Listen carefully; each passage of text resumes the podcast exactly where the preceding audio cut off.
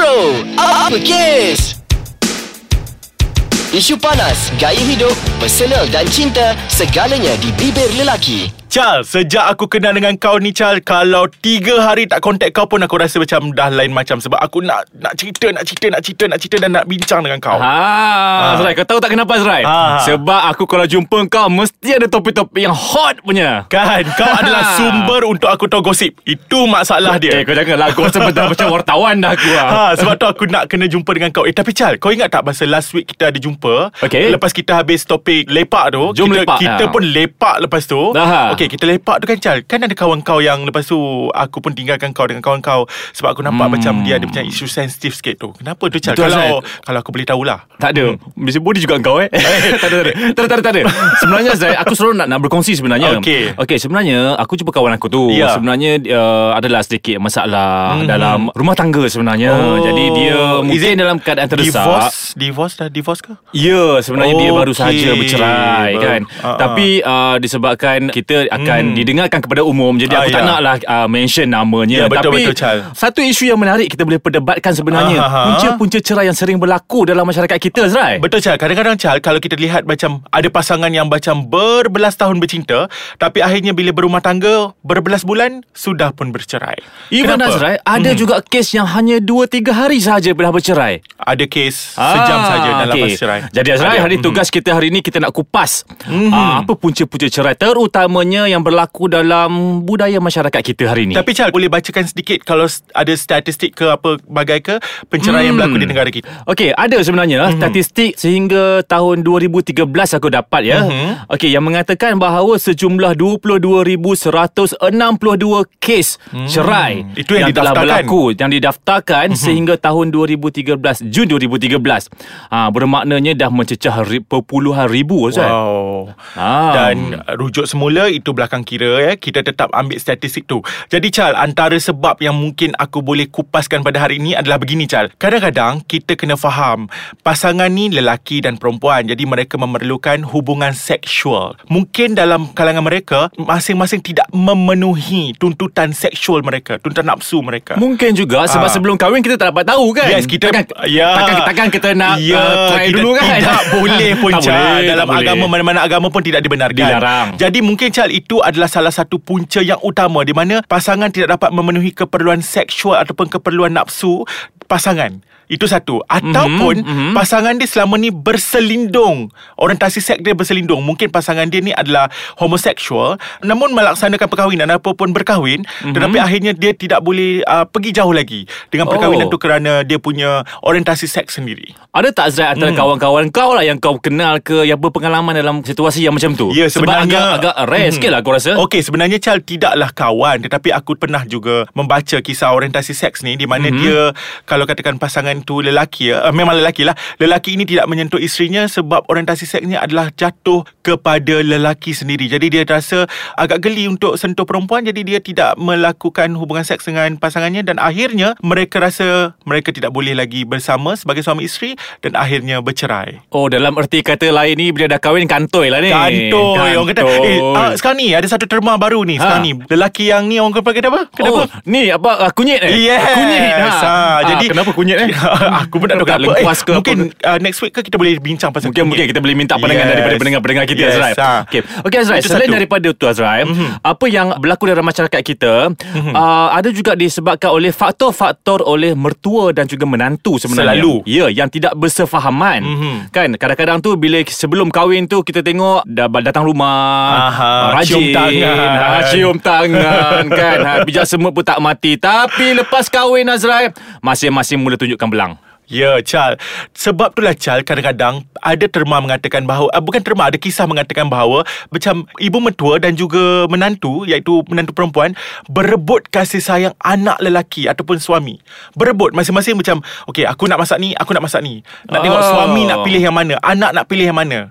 Okey Ah, cuba sampai by, by right Azrael kali. Kalau dalam agama sebenarnya mm-hmm. Bila anak lelaki tu berkahwin Aha. Keutamaan dan tanggungjawab adalah Diberikan kepada ibu dahulu Dan Ya. kedua barulah kepada isteri Ya. yeah. Ini perlulah dijelaskan kan Ya, Sebab Chal, mungkin betul. salah faham lah Ya Chal Tapi ialah Chal Mana perempuan yang nak berkongsi kasih Walaupun antara mentua dan juga menantu Ha, keadaan ni rasanya Ah. wanita-wanita perlu lebih mendalami Yes. isu-isu keagamaan sebelum dan mereka ya, sebelum berkahwin. masing-masing berkahwin Betul, kan. Azrai. Okey, Chal, rasanya benda ni sangat orang kata pa- panas. Panas dan juga sensitif. Yes, jadi Ah. apa kata kalau kita macam bincang dulu sebelum kalau kita keluarkan isu yang lebih sensitif dalam topik pada hari ni. Boleh.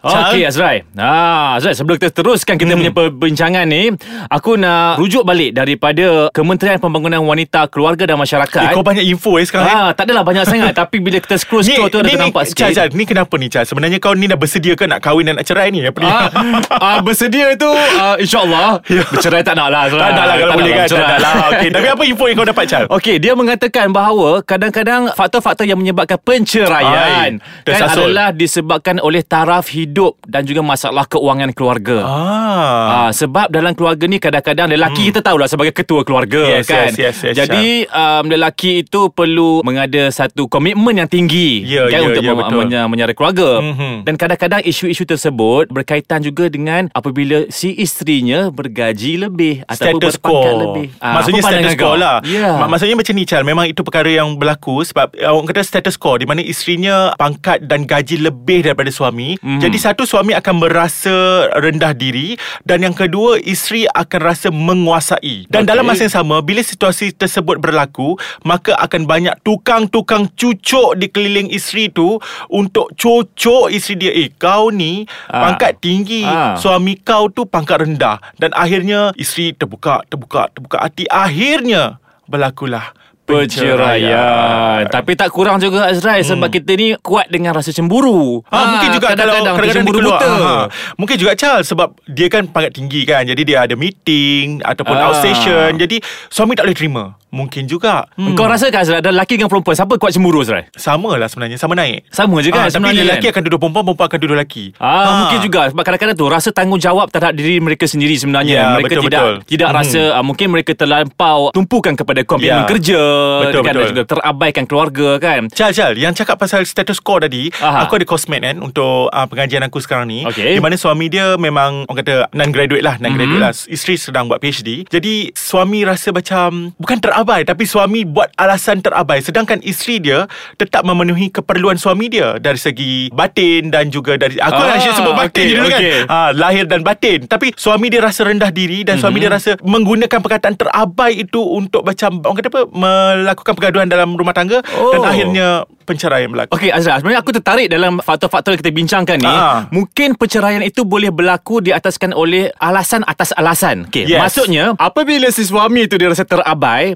dia menjadikan ia sebagai alasan Untuk untuk bercerai. Mhm. Tetapi dalam masa yang sama mungkin melibatkan ada- orientasi Yes. seksnya yang berbeza. Betul juga dan mungkin juga Charles sebenarnya dia ada perempuan lain. Mungkin juga Tapi kan. dia tak nak nampak jahat Jadi Mhm. dia divert benda tu kepada isteri dia Dia kata isteri dia mengabaikan dia Isteri tak dapat memenuhi keperluan dia Akhirnya penceraian berlaku Tapi tak sampai sebulan Ha. Kahwin baru Kahwin baru Ah, pula. tu, ah, Ha, maksudnya biasalah. apa? Maksudnya sebenarnya dia memang dah ada skandal. Tapi Ah. dia meng, dia tak boleh nak kahwin dua. Memang tahu isteri dia tak akan benarkan dan dia tak nampak tak mahu dia nampak jahat. Orang kata divert kesalahan tu kepada isteri dia dan nampaklah dia baik dan akhirnya Betul dia kahwin Azrai ah, Sebab orang-orang kita ni Terkenal Ya. dengan sifat-sifat defensif Yes. kan? Jadi kita akan menjadikan alasan orang lain Untuk kita lepaskan daripada masalah Dan selalunya yang defensif adalah lelaki. Betul aku Dan setuju kita sebagai lelaki patut bangga sebab kita ada sifat tu. Aku setuju Kalau Tapi datang Azrai- lambat pun kan Kita datang lambat recording pun Kita tetap defend diri kita Ah, defend, kan?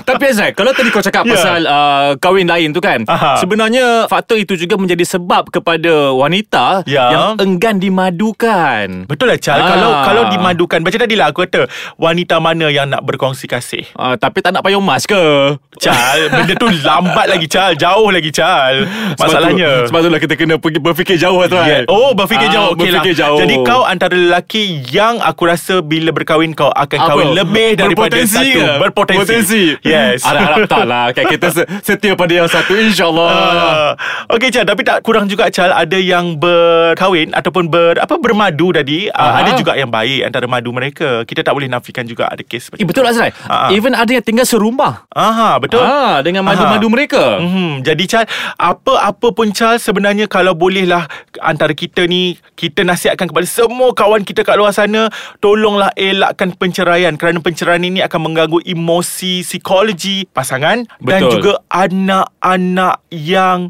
ditinggalkan. Betul Kesian Ya. kepada anak-anak kan Mereka Mhm. mengharapkan kasih sayang Dan juga belayan ibu dan ayah Yes. mereka kan Dan sekiranya psikologi anak-anak terganggu Maka dia akan memakan masa Sehingga mereka dewasa Betul, Dan Azrai. mereka akan takut kepada institusi perkahwinan Dan mungkin mereka akan menjadi Individu yang tidak mahu berkahwin Betul Azrai Tapi Mhm. jangan jadikan sebagai salah satu sebab Kenapa kita Takut. Belum kahwin lagi ya Oh ya Anyway Chal Kita uh, nak ucapkan terima kasih Kepada semua great followers kita kat luar sana Sebab selalu mengikuti perkembangan Bro Uppercase Ya, Alhamdulillah. Aha. Dan kami juga mengalung-alungkan kepada anda semua Untuk terus bersama kami Dan sekiranya anda mempunyai pendapat Anda bolehlah ber- tinggalkan komen Betul. uh, Kepada kami Dan juga anda bolehlah uh, Berikan juga kami Topik-topik baru Untuk kami bincangkan Ya, feedback kita Aha. boleh dapatkan mungkin uh, boleh diberi melalui website www.aiskacang.com.my kita ada petak komen di mhm, situ Ataupun anda juga boleh DM kepada IG Ais Kacang Ais kacang Ah. ya Dan kita juga ada fan page Azlan Oh, Jangan ada lupa page. Ah, Ais kacang Delicious Audio, Audio. Bro Mhm. Uppercase Okey, sehingga itu kepada semua great followers kita jumpa lagi minggu depan. Okay, Assalamualaikum. Waalaikumsalam